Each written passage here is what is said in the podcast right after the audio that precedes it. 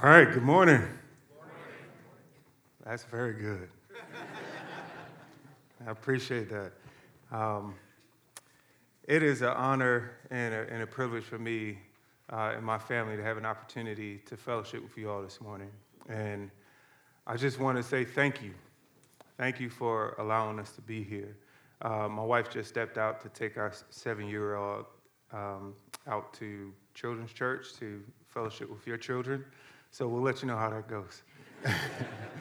uh, but um, my name is Wamba Johnson. My wife and I have been married for 17 years, uh, and we have five children together. Um, they're all here with me this morning. Uh, they're always embarrassed if I ask them to stand up, so I won't. Uh, but I have the privilege to open up the scriptures with you all this morning. And so I want to do that and, and be faithful to our time. And so let me read for you the text that, that we'll be looking at. Uh, we're in Acts chapter 26, and we're in verse 19. It says, Therefore, O King Agrippa, I was not disobedient to the heavenly vision, but declared first to those in Damascus, then in Jerusalem, and throughout all the region of Judea and also to the Gentiles, that they should repent and turn to God, performing deeds in keeping with their repentance. For this reason, the Jews seized me in the temple and tried to kill me. To this day, I have had the help that comes from God. And so I stand here testifying both to the small and great, saying nothing but what the prophets and Moses said will come to pass that the Christ must suffer and that by being the first to rise from the grave, he will proclaim light, both to our people and to the Gentiles. So, Easter's over, right? Yeah. The new outfits are in the same pile with the old outfits, all right? Uh, the eggs are empty, the candy wrappers are all thrown away. You know, the Easter egg hunt is over. You know, the victorious, jubilant songs of He is risen have all kind of died down. We're kind of back into the norm of life, right? Our normal routine. And so the question is what are we to do with the resurrection now? What are we to do with the truth and the reality of the resurrection now? May I suggest to you that the resurrection is now more important than it has ever been before. The Christian celebrates the resurrection every day. Every day is resurrection day for us. We are, as Paul says in 2 Corinthians 2:14, he says, "Thanks be to God, who in Christ always leads us in triumphal procession, and through us spreads the fragrance of the knowledge of him everywhere. Everywhere. The fragrance of the knowledge of Him. We are the aroma of Christ to God among those who are being saved and among those who are perishing. Every day is resurrection day for us. This is the power of the transformative testimony. That's what we'll be talking about today. I think the Apostle Paul gives us a great example of how we can be the aroma of the gospel wherever we are, in whatever circumstance or situation that we find ourselves. And I think it's very unique and instructive for us, the situation that we find Paul in. Because Paul is here in a position where he has the opportunity to defend himself really before some of the most prominent and powerful men and women at that time. And he can take this opportunity to defend himself. But instead, he actually takes it as an opportunity to give testimony to the resurrection and the power of Christ Jesus. And I would suggest that that is a model and a pattern for us on this Sunday, after we have celebrated the resurrection so greatly, and some of us a little bit too much. the evidence of the resurrection is in our waistline. We've enjoyed the good meal and celebrated. He is risen. And that is a beautiful thing. And so I really want to look at this in three sections. I think there is a moment that Paul refers to very often. Every time he has an opportunity, he refers to this moment. And he tells this story over and over and over again. And it's very significant. It's even supernatural. But then there's also a, a mission that he's called to. And he's serious about this mission, y'all. Shipwreck, beaten, it doesn't matter. He's on mission.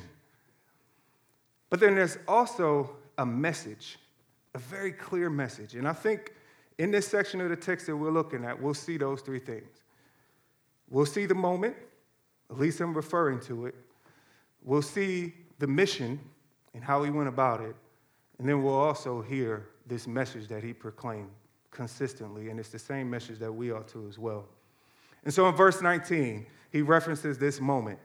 He says, Therefore, O King Agrippa, I was not disobedient to the heavenly vision. First question What in the world is the heavenly vision he's talking about? Well, when we go back, he gave initially reference to that in Acts chapter 9. He lays out the details and he begins to go into uh, lengthy kind of exposition of all that happened. But in our text, in the same chapter that we're in, if we just scoop back a little bit at verses 14 through 18, he gives us a synopsis of that moment. And what he says,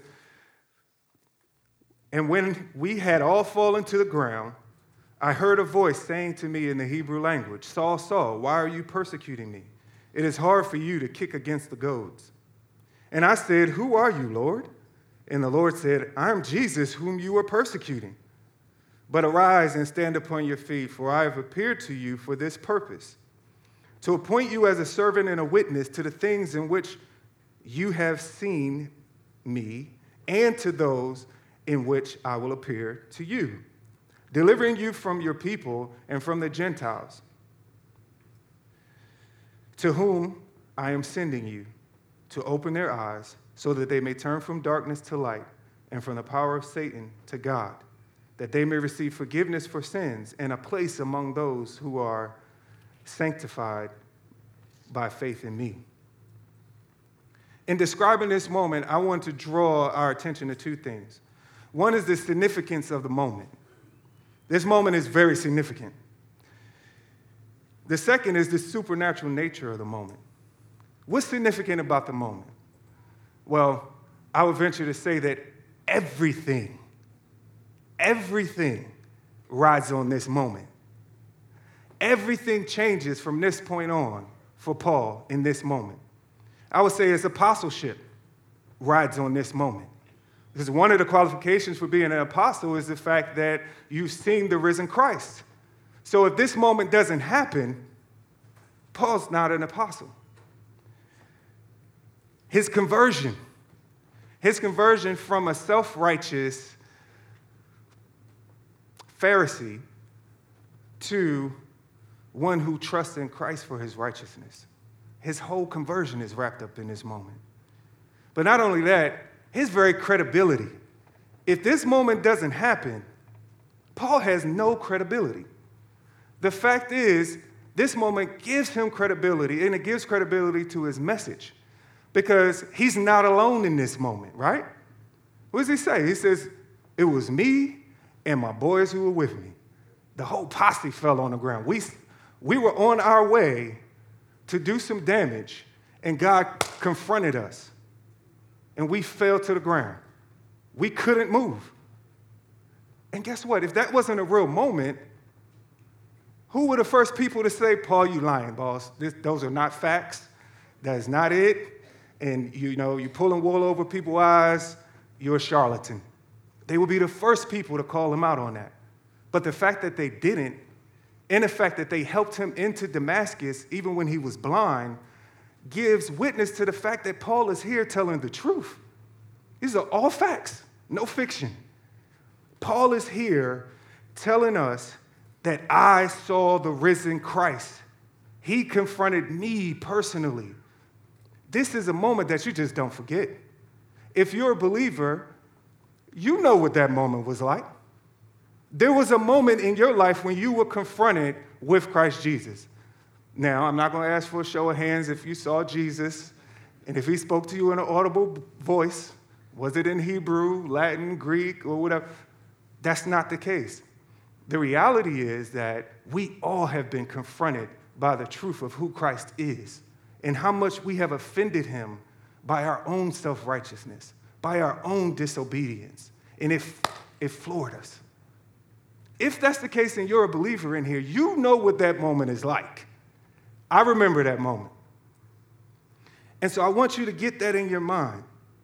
So we can see this moment is significant in the light of Paul the Apostle, but it's also significant in our lives. But not only was it significant, it was supernatural. This is not a natural occurrence. This doesn't happen every day. In fact, not only was it supernatural, the nature of the vision was powerful and purposeful. God displayed his power. Look at this.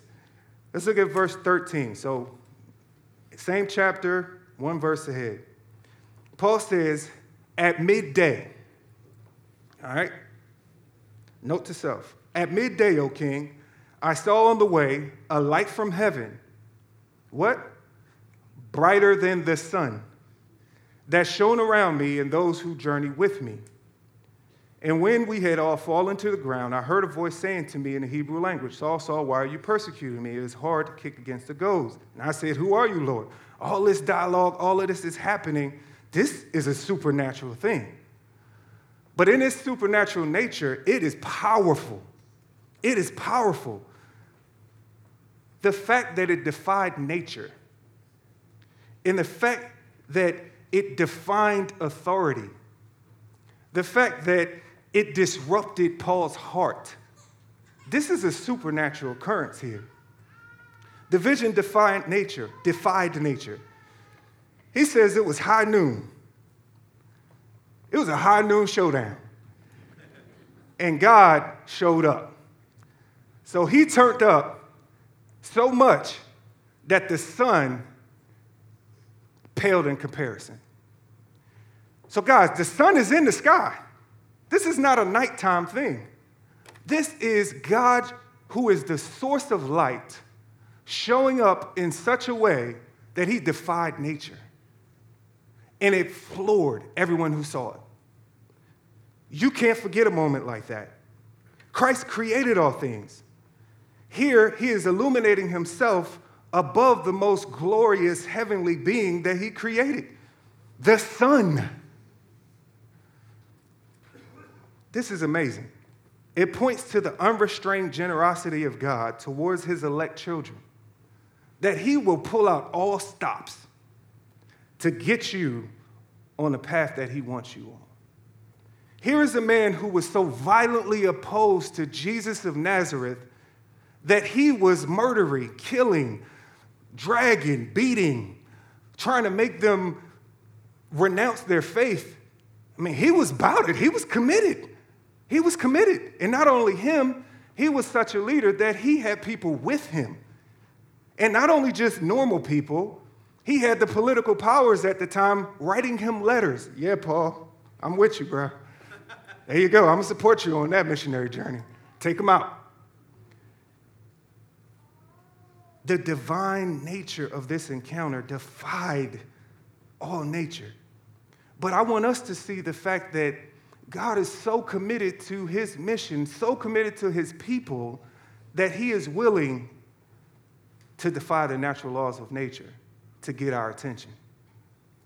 You don't forget a moment like that. However, we also see that Jesus is here in this moment defining authority. The supernatural nature of this, we're looking at the fact that this is a powerful vision he defied nature, but he also goes in and defines authority. How do we know that? He didn't just speak in a verbal language to Saul that he understood. He did say, yeah, he spoke in Hebrew. He was speaking my language. I understood what he was saying. But it wasn't just the words, it was the body language. Think about it. His, his body language drew the type of attention from Paul that he probably had never experienced before ever in his life. And see, Paul wasn't unfamiliar with authority, right? He was a Hebrew of Hebrews, he was a Pharisee of Pharisees.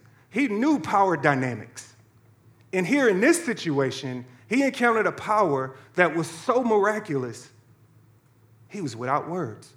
He was floored. He was floored. And he had to ask, Who are you? Who are you? And he uses Lord. Like, I don't know who you are, but you're somebody important. And I need to pay attention and I need to know. Who are you, Lord?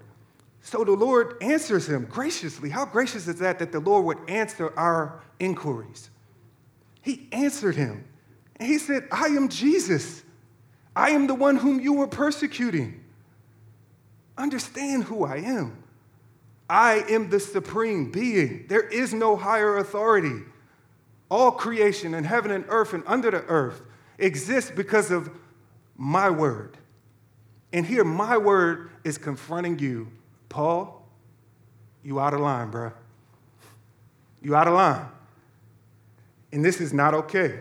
He takes it personal. In this encounter, Paul is so cleanly, keenly aware of whoever is confronting him that, that this is no ordinary man, that it disrupted his heart. His heart is transformed here because he thought, with all of the zeal that he had, that he was serving Yahweh, that this was the will of the Lord for him to persecute these heretics who are following this Jesus, and I'm on the right side. And he's confronted by Jesus that says, No, bro, you got it wrong. Your vision is too small. Let me let you know who I am and what I'm about. And guess what? It is gracious for God to do that to, for any of us. It is a gracious thing for God to reveal himself to us. Because apart from him revealing himself to us, we would not know who he is. But he has revealed himself to us in creation. He has revealed himself to us in his word. He has revealed himself to us through our circumstances. He has revealed himself to us through our family, through our friends, through those who know him and who can speak authoritatively with a testimony of their interaction and their transformation that Christ has done in their lives. So this moment disrupts Christ, uh, Paul's heart from a terrorizer to a testifier. He was a terrorizer. He was a terrorist to those who followed the way. He wanted them to be uneasy and without peace. But now he moves from that position to a testifier, one who is standing here, get the moment, King Agrippa, Festus, Beatrice, and whoever else is in the house, everyone under the sound of my voice, I am testifying that Jesus the Christ has transformed me. And he did it in such a miraculous way that it transformed everything and it's never been the same since. It was a supernatural thing, it was a significant thing. And I hope that we can get from this the fact that no one is outside of the reach of the long arm of God. No one. Because Paul would be a candidate for that guy. He was a murderer, he was a terrorist. You're too far gone. But here, God is so committed to his elect, wherever they are, that he would bend the laws of nature and confront them right where they are to get you on the right path. That's a loving thing. That's a loving God. That is so compassion. That is such generosity that it should transform our hearts. It should cause us to look differently at the circumstances. And Paul is here giving testimony to this moment. But not only was it powerful, it was purposeful. Because he wasn't just shaking in his boots with fear, but he was also comforted with the fact that I have a plan for you. I know the plans that I have for you. And I need to make sure that you're in line with those things. So I'm going to give you a glimpse of what it is. Let's look quickly at verse 16.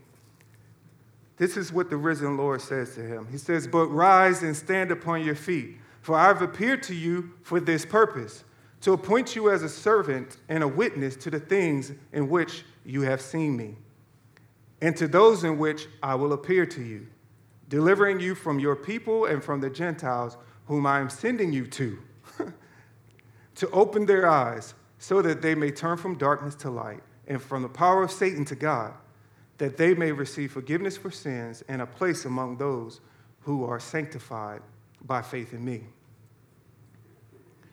See, here's the thing when Christ brings you low in a miraculous encounter with Him, it's never without a purpose. God doesn't waste His resources. God is, God is calling you in those moments to rise up and stand for Him. And He will strengthen your weak knees, He will strengthen your arms, He will give you the resolve to be able to stand up in whatever circumstance that it is. But first, you must be brought low. You must first understand who you're dealing with. He is conspiring, God is, on all levels to reveal, to rescue, and to reassign you just as he did for Paul. That's what he did. He revealed himself to him. He said, Who, who is he? He's the Lord. Who, who am I in him? I'm a child of God. What is he doing through me? He's redeeming all things, and you're a part of it. He rescues us. See, it's, it's, a gracious thing for God to rescue us. What is he rescuing us from? What was he rescuing Paul from? He was rescuing Paul from him. he was rescuing Paul from the wrath of God. He said, Paul, you, you're kicking against the goads, man. You can't resist my will. I'm too strong for this. You can't win. You can't win. Your arms are too short to box with God.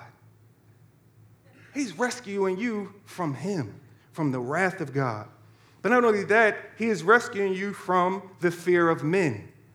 The Jews and the Gentiles, for Paul, they were breathing murderous threats, arresting him, beating him, but none could take his life He said, I will rescue you from them. The suffering Christ was an offense to the Jews. They didn't, they didn't want to be part of a suffering Christ. The Messiah, he's come to overturn everything. All he does is win. What do you mean he's suffering? That's not the Messiah we're looking for. They were offended by the fact that Christ would claim to be the Messiah, and then go through this suffering on a Roman cross and die? And you're saying this is the Messiah? Paul, you're out of your mind. You're out of your mind. The question is is the suffering Christ an offense to you? Is it hard for you to associate with someone who would make themselves low so that they can lift you up? That's what Christ did. He humbled himself so that he could bring us into a relationship with the Father. He had to suffer so that we didn't suffer. What a gracious thing. What a miraculous thing. But not only did he reveal himself to him, not only did he rescue him, but he reassigned him. And God does the same thing for us. He said, I'm sending you to the Gentiles. This represents the nations, everyone who is non Jew, the Gentiles, the nations. I'm reassigning you, Paul. You thought you were coming after the people that were following the way. I'm going to reroute you and send you to the nations. He will repurpose what appeals, or excuse me, what appears to be waste and make it wonderful. He will take what is considered trash and make it tremendous treasure. He has done so from the very beginning, taking what was without form and void and speaking order by giving his shape and splendor. This is our Lord, and he is sending out his redeemed people with a radical purpose and vision. This is the heavenly vision that Paul encountered, and it repurposed him, and it can repurpose you as well. The moment of the encounter with the resurrected Christ was significant, and it was supernatural. But it informed the mission. Because now that we understand who the authority is, and we understand what our purpose is and what the marching orders are, now we can go out on mission. And he can be missional. Here, Paul in verse 20 and 22. He says, Declare first to those in Damascus, then in Jerusalem, and throughout all the region of Judea, and also to the Gentiles, remember, the nations, that they should repent and turn to God, performing deeds in keeping with their repentance. For this reason, the Jews seized him in the temple and tried to kill me. To this day, I've had the help that comes from God, and so I stand here testifying both to small and great the nations, the nations, the nations. The nations is the mission. The resurrected Christ, when he appeared to his disciples, what was on his heart? The nations. Go and make disciples of all nations. He commanded you. How are we doing with that commission? Are we following the master's plan? Is our vision of the kingdom limited by the people who fit our social, economic, or political parties? Every ethne is the aim. All nations, all people, every ethnic group. And what's instructive about this, this great commission that we look at in Matthew 28 is in verse 17, when the resurrected Christ appeared, he says, when they saw him, they worshiped him. But what? Some doubted. Some doubted. You see the resurrected Christ and you doubt. Where are we? Where are we? Let's take personal inventory. Where are we? Are we in a place where we are doubting? Or are we down for the cause? Are we on mission? Isaiah 49 6 says, It would be too light a thing that you should be my servant to raise up the tribes of Jacob. I will make you as a light for the nations, that salvation may reach to the ends of the earth. This is the mission. How about us? God's miraculous vision for the kingdom includes the nations, small and great, noble and base, foolish and wise, to open their eyes to see the beauty of Christ in the gospel. Are we committed to that mission? Or are we still doubting whether God can use somebody like me? He used Paul. He's using me. And I might be up here speaking, but I'm no special tool. He can use you too. Are you committed to that mission and that vision? Does that fuel your life? Does that give you a sense of purpose? Or are we simply going along to get along with the cultural standard, to not stick out too much? Just enough Jesus not to be weird, just enough church not to be missed, just enough conversation about spiritual things, but not on mission. So, if you've had this moment in this encounter with Jesus, he has clarified what the mission is it is the nations. But you can't go on mission until you know what the message is. And so let's take a few minutes as we draw to a close here to look at the message. What was the message that Paul preached? In verse 22 and 23, he says, I'm saying nothing but what the prophets and Moses said will come to pass. I'm not adding anything to it, I'm not taking anything away. This is my message that the Christ must suffer, and that by being the first to rise from the grave, he would proclaim light to our people and to the Gentiles. Remember, the nations. The message Paul preached is plainly articulated in three points. They are the foundation of the gospel. His point is this that Christ is the suffering servant. He tells us that in verse 23. That he is the resurrected redeemer. And that he is the light of liberation. the suffering servant. Jesus was appointed to suffer on a cross. Jesus himself gave witness to this fact in Luke chapter 24 and 25. He says, O foolish ones and slow of heart, to believe all that the prophets have spoken. Was it not necessary that the Christ should suffer for these things, excuse me, suffer these things, and enter into his glory? Remember, he's on the road to Emmaus, right? And he began with Moses and all the prophets, interpreting for them all that the scripture said concerning himself. And we scoot down further in that Luke 24 passage, and he says, These are the words that I spoke to you while I was still with you, that everything written about me in the law and Moses and the prophets and the Psalms must be fulfilled. Then he opened their minds to understand the scriptures. Wow, what a gracious day. And he said to them, Thus it is written, that the Christ should what? Suffer, and on the third day rise from the dead. And that repentance and forgiveness of sins should be proclaimed in his name to all the nations, beginning from Jerusalem. And he says, You are witnesses of these things. This is the message that Christ suffered on our behalf. He took the full brunt of the wrath of God so that we don't have to because we couldn't handle it. We couldn't handle it. So he took it upon himself for us. But not only that, he's a resurrected redeemer. In verse 23, he says the Messiah would be the first to rise from the dead, the first to rise from the dead.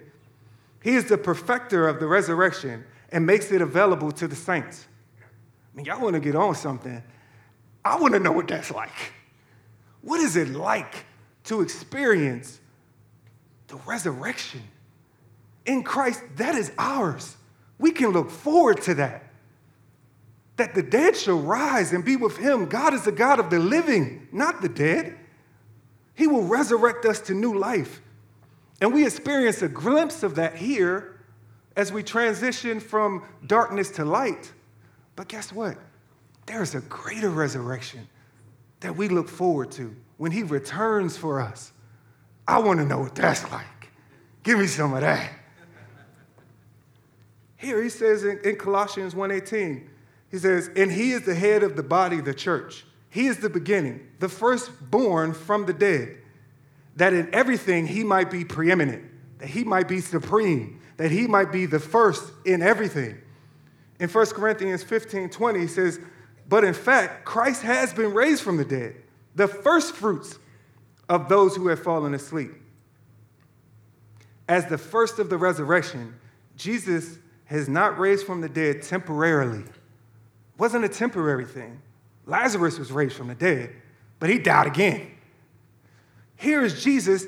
He rose from the dead and conquered death. See, in, in, in, leadership, we have this saying that says, you can't take somebody somewhere you've never been. So Jesus had to come, experience, die, be buried, stay there three days, and then rise again.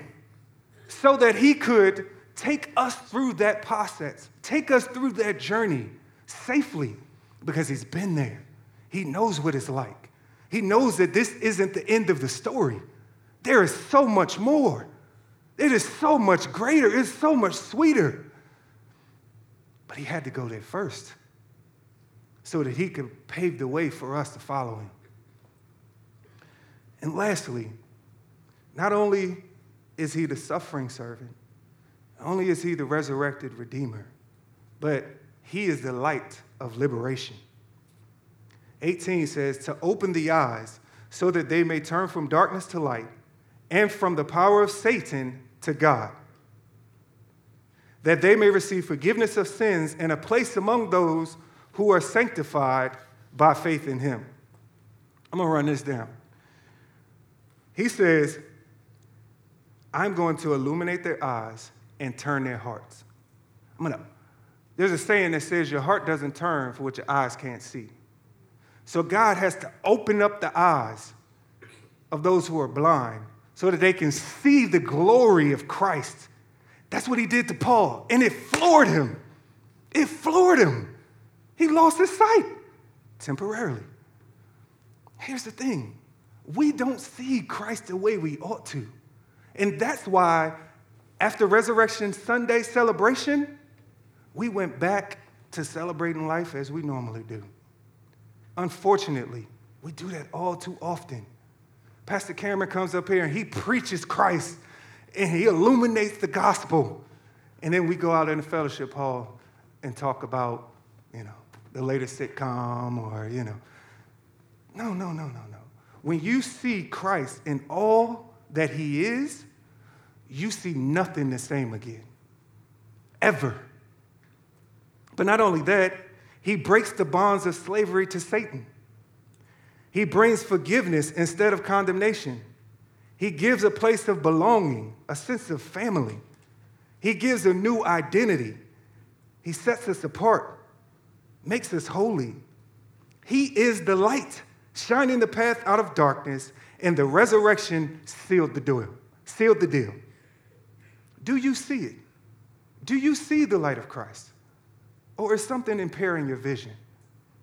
Are you so enamored with something else that you can't see what we're talking about? It's like, man, you seem excited about it, but I don't really, uh, I don't really believe what you're talking about. Well, here's the thing. He will give a transcendent cause for your life. His glory will be your glory. He will share his glory with you. And you don't know how good it is until you tasted it. And so, what I ask of you is are you willing to taste and see that the Lord is good? Because he truly is good. Are you willing to allow somebody to come alongside you? And even if you can't see it right now, just follow their guide for a little while. Paul had to follow the guide of his friends to Damascus. He was blind. Some other folks had to come alongside him and help him to see the beauty of Christ and what that meant. We need those type of people. Will you be that for someone else if you are a believer? Will you help them to see the light? Will you stick with them long enough for them to just to get a glimpse of it? Just, just a taste. Just enough for me to come back next week. Just for me to come back for another lunch. Yeah, that's usually my trick, right? with college students, man, they love to eat. they love to eat, man. And you know what? I'm happy to feed them. Because there's something about building a friendship and having fellowship with someone over a meal that's significant.